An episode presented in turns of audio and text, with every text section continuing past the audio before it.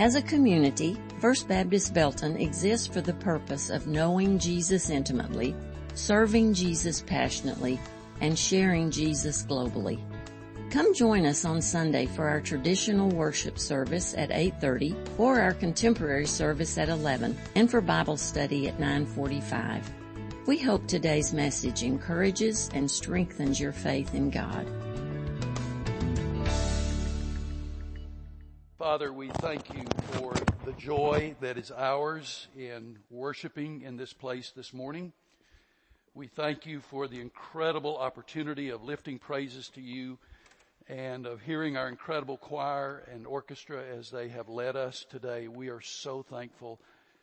We are so thankful for Jesus, our precious Savior and Lord, who died on the cross and arose from the grave that we might have forgiveness for our sins, the gift of eternal life. So Father, bless us now as we look into your precious word. Speak to our hearts. Thank you for the church. Thank you for the church universal. Thank you for this church, First Baptist Belton.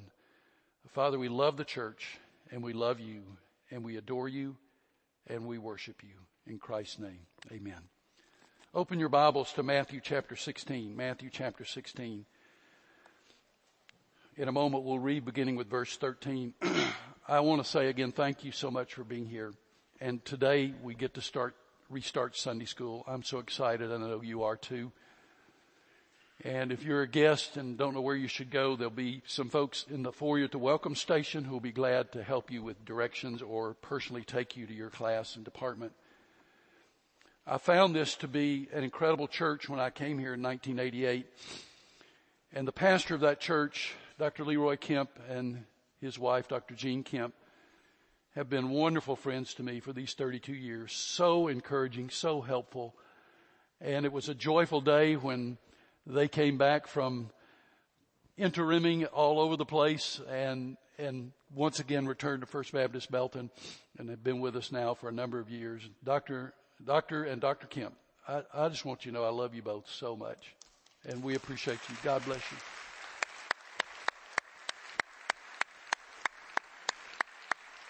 In, in my last sermons, I've asked you to remember how much Jesus loves you, to remember the greatness of our God, to remember the joy of being a Christian, to remember the importance of sharing Jesus globally, to remember the joy and the privilege of stewardship, to remember the importance of defending the gospel, to remember the importance of the home, to remember the importance of the Lord's Supper and baptism. Baptism we'll celebrate in a few moments. Today, remember the importance of the church. The church is not a building. The church is people. We are the body of Christ. You are the church when you're in this room. You're the church when you're home. You're the church when you're at school. You're the church when you're at work. You're the church when you are at a sporting event. Remember that please. You are the church when you're at a concert. You are the church, the body of Christ, wherever you go. So let's read this very important passage of scripture, Matthew chapter 16, beginning with verse 13. Uh, if you are okay to stand, do so. If you if you're tired of standing, that's okay. Just stay seated. Matthew chapter 16. When Jesus came, verse 13, when Jesus came to the region of Caesarea Philippi, he asked his disciples, "Who do people say the Son of Man is?" They replied, "Some say John the Baptist, others say Elijah, and still others Jeremiah or one of the prophets." But what about you? He asked me. Who do you say I am? Simon Peter answered, you're the Messiah, the son of the living God. Jesus replied, Blessed are you, Simon, son of Jonah, for this was not revealed to you by flesh and blood, but by my Father in heaven. And I tell you that you are Peter, and on this rock I will build my church, and the gates of Hades will not overcome it. I will give you the keys of the kingdom of heaven. Whatever you bind on earth will be bound in heaven, and whatever you loose on earth will be loosed in heaven. Then he ordered his disciples not to tell anyone that he was the Messiah. And then if you'll just look at the screen at Romans 15:13, it says, "May the God of hope fill you with all joy and peace as you trust in him, so that you may overflow with hope by the power of the Holy Spirit." You may be seated. First Baptist Belton has existed for 167 years. The Church Universal has existed for 2,000 years. Therefore, we have existed for approximately 8% of the history of the church. Jesus has taken his disciples on a retreat to Caesarea Philippi, a, beautiful place with bubbling springs that help form the headwaters of the Jordan River, with massive rock formations all around, and with at least three pagan shrines. Beautiful trees, flowers, the sound of the water in the background. And so Jesus takes his disciples there to what for that day must have been a perfect retreat setting. He's on the way to the cross and he has some important things to say to his disciples and of course now to us. He's going to talk about the identity of the church and he's going to talk about the foundation of the church. So I want us to get our arms around a few things before we finish this morning. First of all, the church is. The church is what? The church is the called out.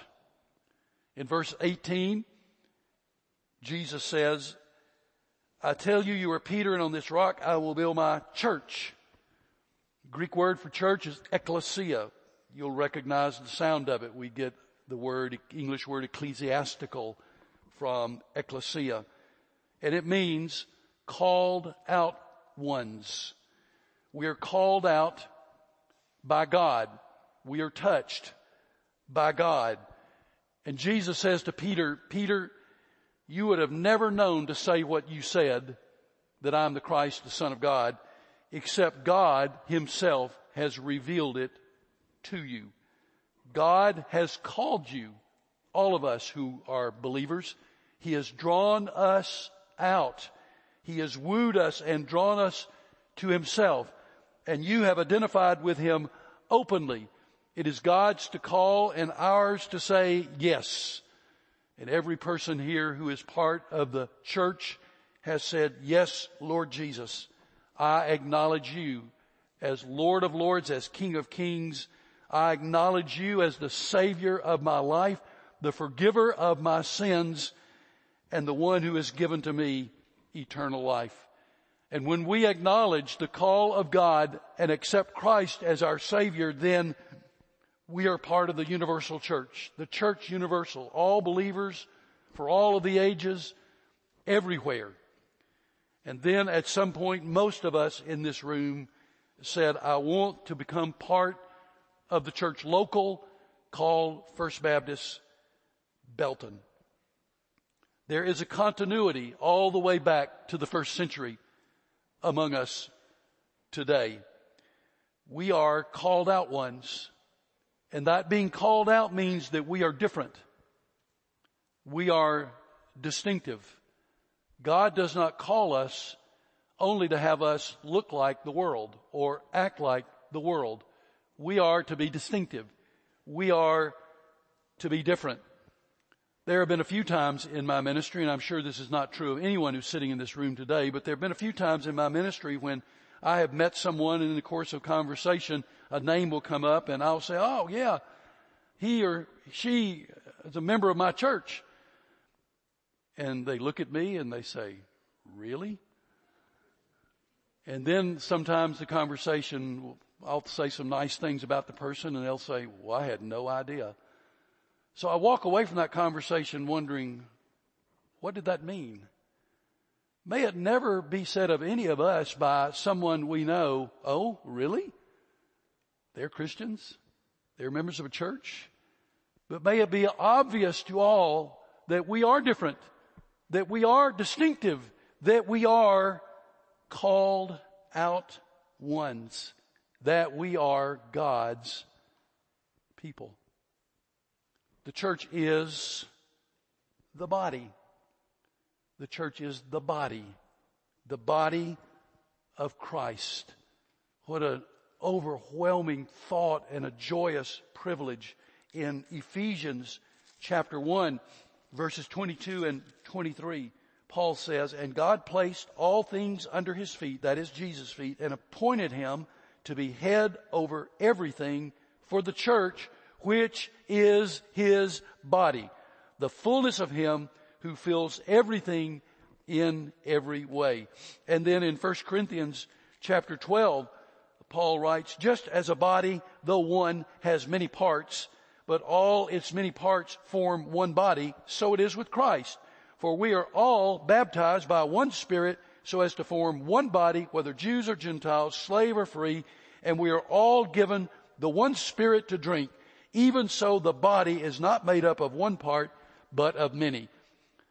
Great illustration of the body of Christ. Think about the human body. Your body has many parts.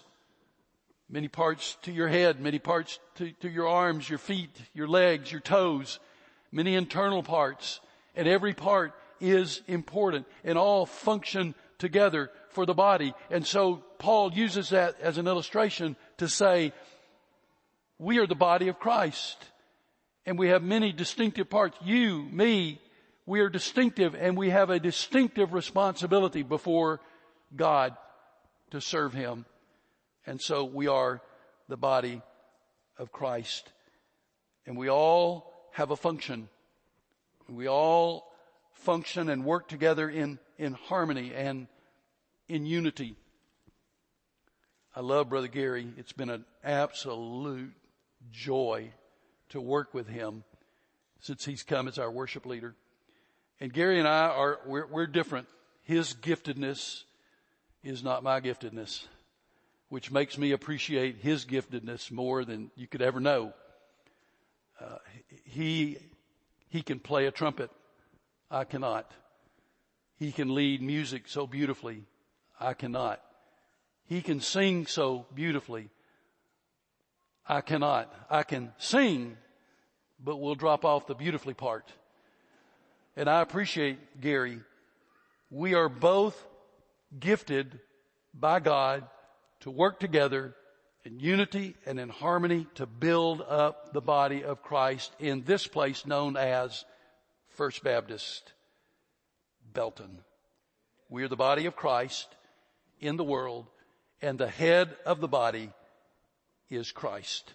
Every person in this room who knows Jesus is gifted of God we call them spiritual gifts. You are gifted by God to serve, to build the body of Christ. And I praise God for your giftedness. For so many of you are gifted in ways that I cannot even imagine, but you are so instrumental in the building of the body of Christ in this place. And I praise God for every single one of you. So the church is the body. But the church is also the bride. The church is the bride. If you will refer again, if, if you would, to Ephesians, the fifth chapter, beginning with verse 25. There Paul says, husbands love your wives just as Christ loved the church and gave himself up for her to make her holy, cleansing her by the washing with water through the word and to present her to himself as a radiant church without stain or wrinkle or any other blemish, but holy and blameless in the same way husbands ought to love their wives. And so the church is called the bride. I, I don't know what it's like to be a bride because I was once a groom, but I'm not a bride.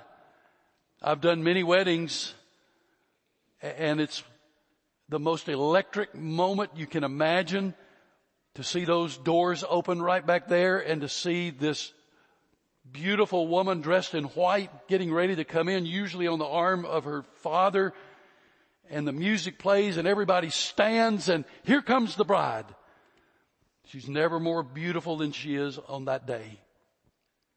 And we are called, we are called the bride of Christ. Utterly amazing to be presented before Him spotless and without blemish because of the blood of Jesus. We are the bride of Christ. The bride speaks of a, a, love relationship, an intimate love relationship between us and the Father. The word bride pictures a protected relationship for the Father protects His church, His bride. It is a picture of, of a beautiful relationship between God and His bride. And it is a beautiful picture of a, a team relationship. Husband and wife are intended by God to be a team. And in the same way, we serve God as His bride. We are a team. I've always tried to be careful about criticizing the church because it, it suddenly dawned on me one time that when I criticize the church, I'm criticizing the bride of Christ. And that puts a new picture on it. You know, men who are married, you wouldn't cotton too well to somebody criticizing your bride, would you? Well, let's be careful what we say about the bride of Christ. The bridegroom, the Lord Jesus Christ and his bride, the church. And so the church is the called out. The church is the body of Christ. The church is the bride of Christ. But I also want us to notice what the church has. The church has a foundation. Look again at verse 18.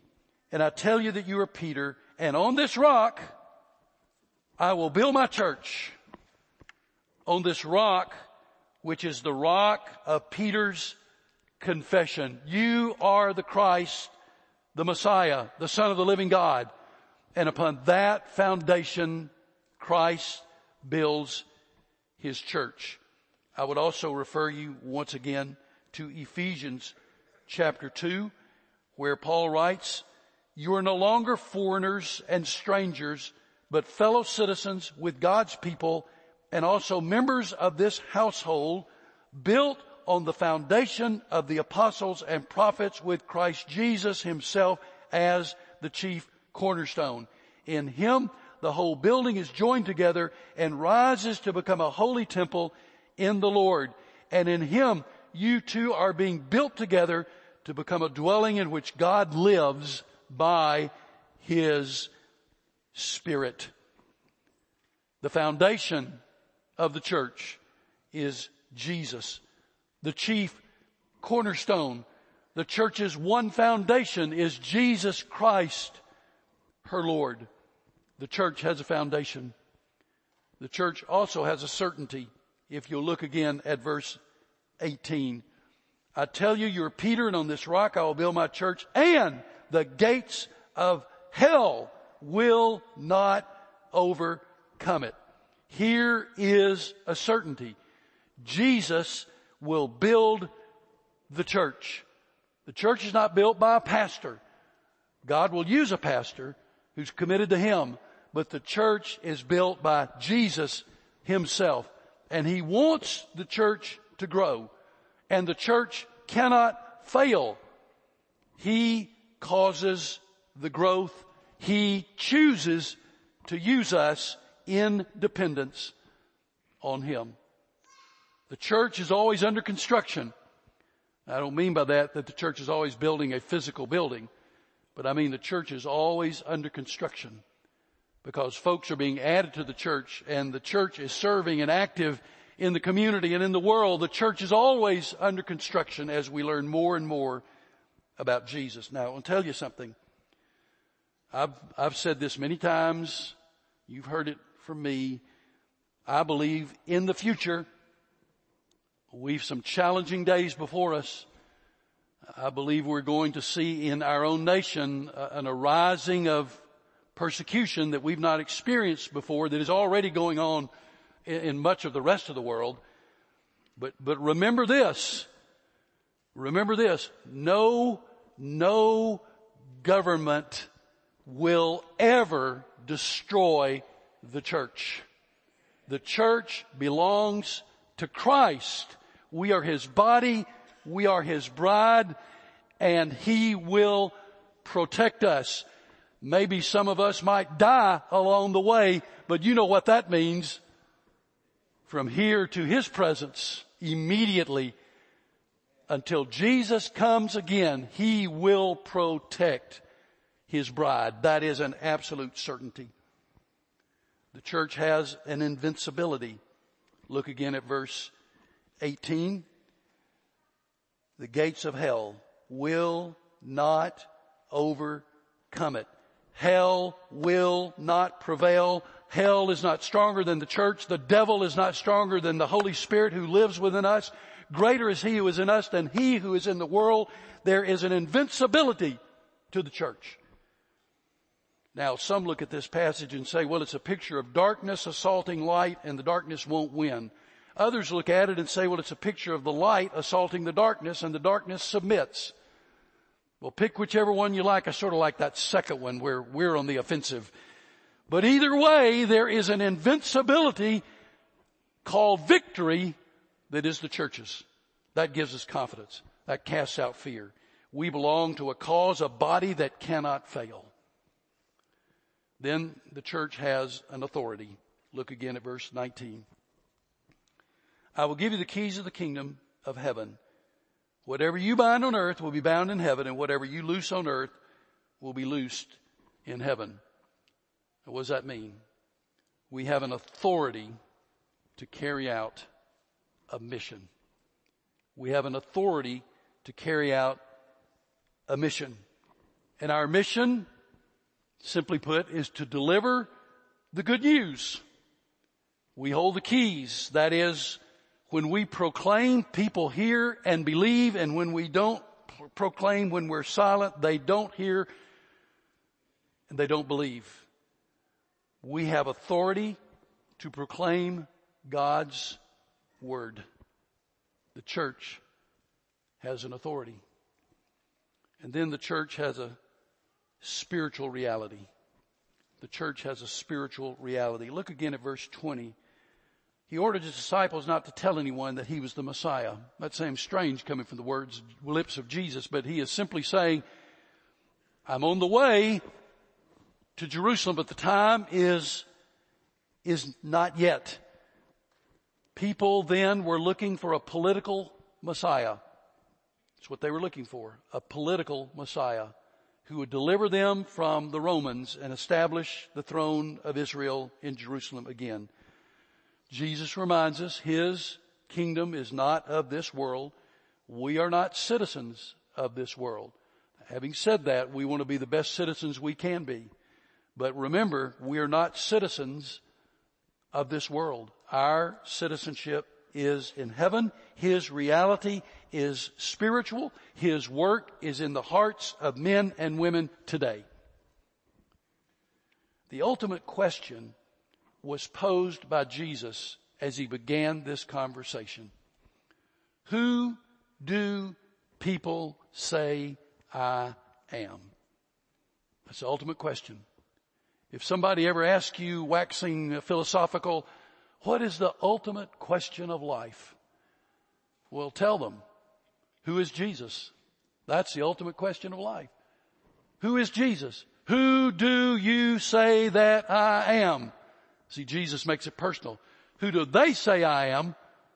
Then who do you say I am?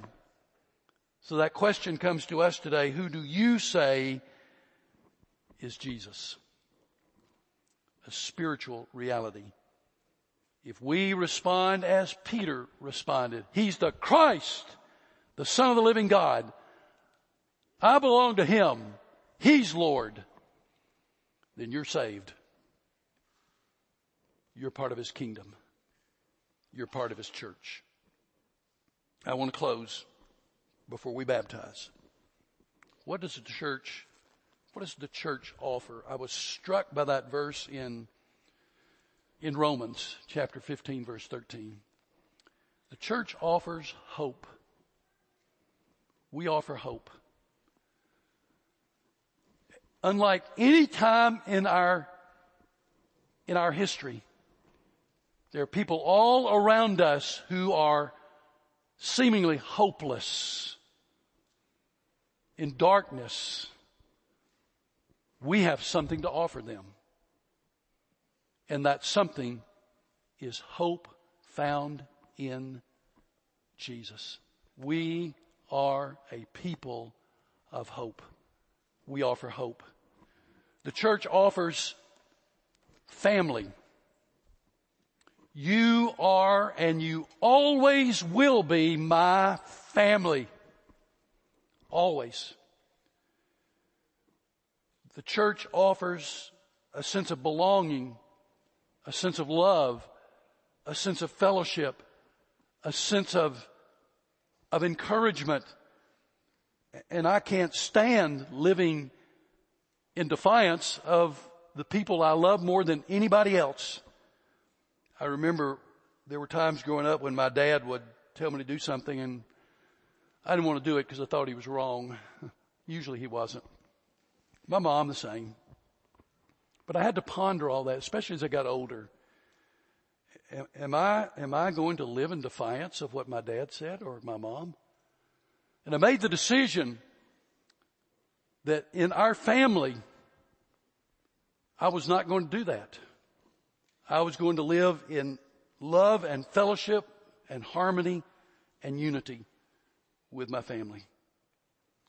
I'm going to miss leading this family. Oh my goodness. I'm going to miss leading you. But I'm going to be praying for your next pastor. And the biggest encourager he'll ever have in all the world is going to be me. I'll do anything, anything I can to help him. I'm not going to get in his way. I'm going to stand back. But anything he needs, I'll be willing to help him. I'm going to love him too. I don't know who he is, but I'm going to love him too. But I love you passionately. Lastly, the church offers focus. Church office focus, focus. Bring it in. You know, oh, there's a bird flying right. That, that's many of us. Oh, there's something. There's something over there. There's something. No, bring it in. Bring, bring the focus in. The church offers a focus on what is important. Remember what's important. Don't get lost in peripherals. Remember what's important.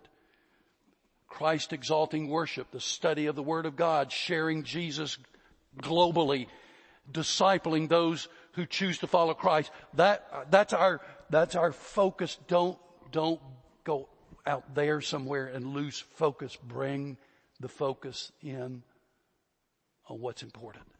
The church offers focus. You're an incredible church. I love you. And there may be someone here today who would say, Pastor, I hear what you're saying about Jesus and the church, and I want to become part of the church universal. I want to become part of the body of Christ. I want to be part of the bride of Christ. And so in a moment we're going to stand. Brother Gary will lead us in a hymn of invitation. Will you, will you come from wherever you are? Matt Hollingsworth's going to take my place right here at the front so that I can go and, and get ready for baptism. And so having said that, I'm going to ask those who are getting baptized to get up and go right now. You know where to go. So all those who are getting baptized, the four of you, go, go to where you need to go. And I'm going to join them in a moment. Come and say to Matt, I need Jesus. And there'll be someone here who will pray with you and on this day, you can come into a personal saving relationship with Jesus. Become part of the church. What a joy it will be in your heart and in your life and in ours. So bow with me, please. Father, someone here needs you through your son Jesus. I pray right now you'll speak to him or to her. Draw them, call them, woo them to yourself. May this very day someone come into a personal saving relationship with Jesus. Thank you for the church. We are part of the body of Christ, the, the bride of Christ, that we're the called out ones. We are so thankful. Bless us now, I pray in Jesus' name. Amen.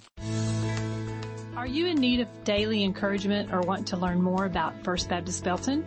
Visit our website at www.fbcbelton.org or follow us on Facebook, Instagram, or Twitter. Follow and like today. Thanks for listening to today's message.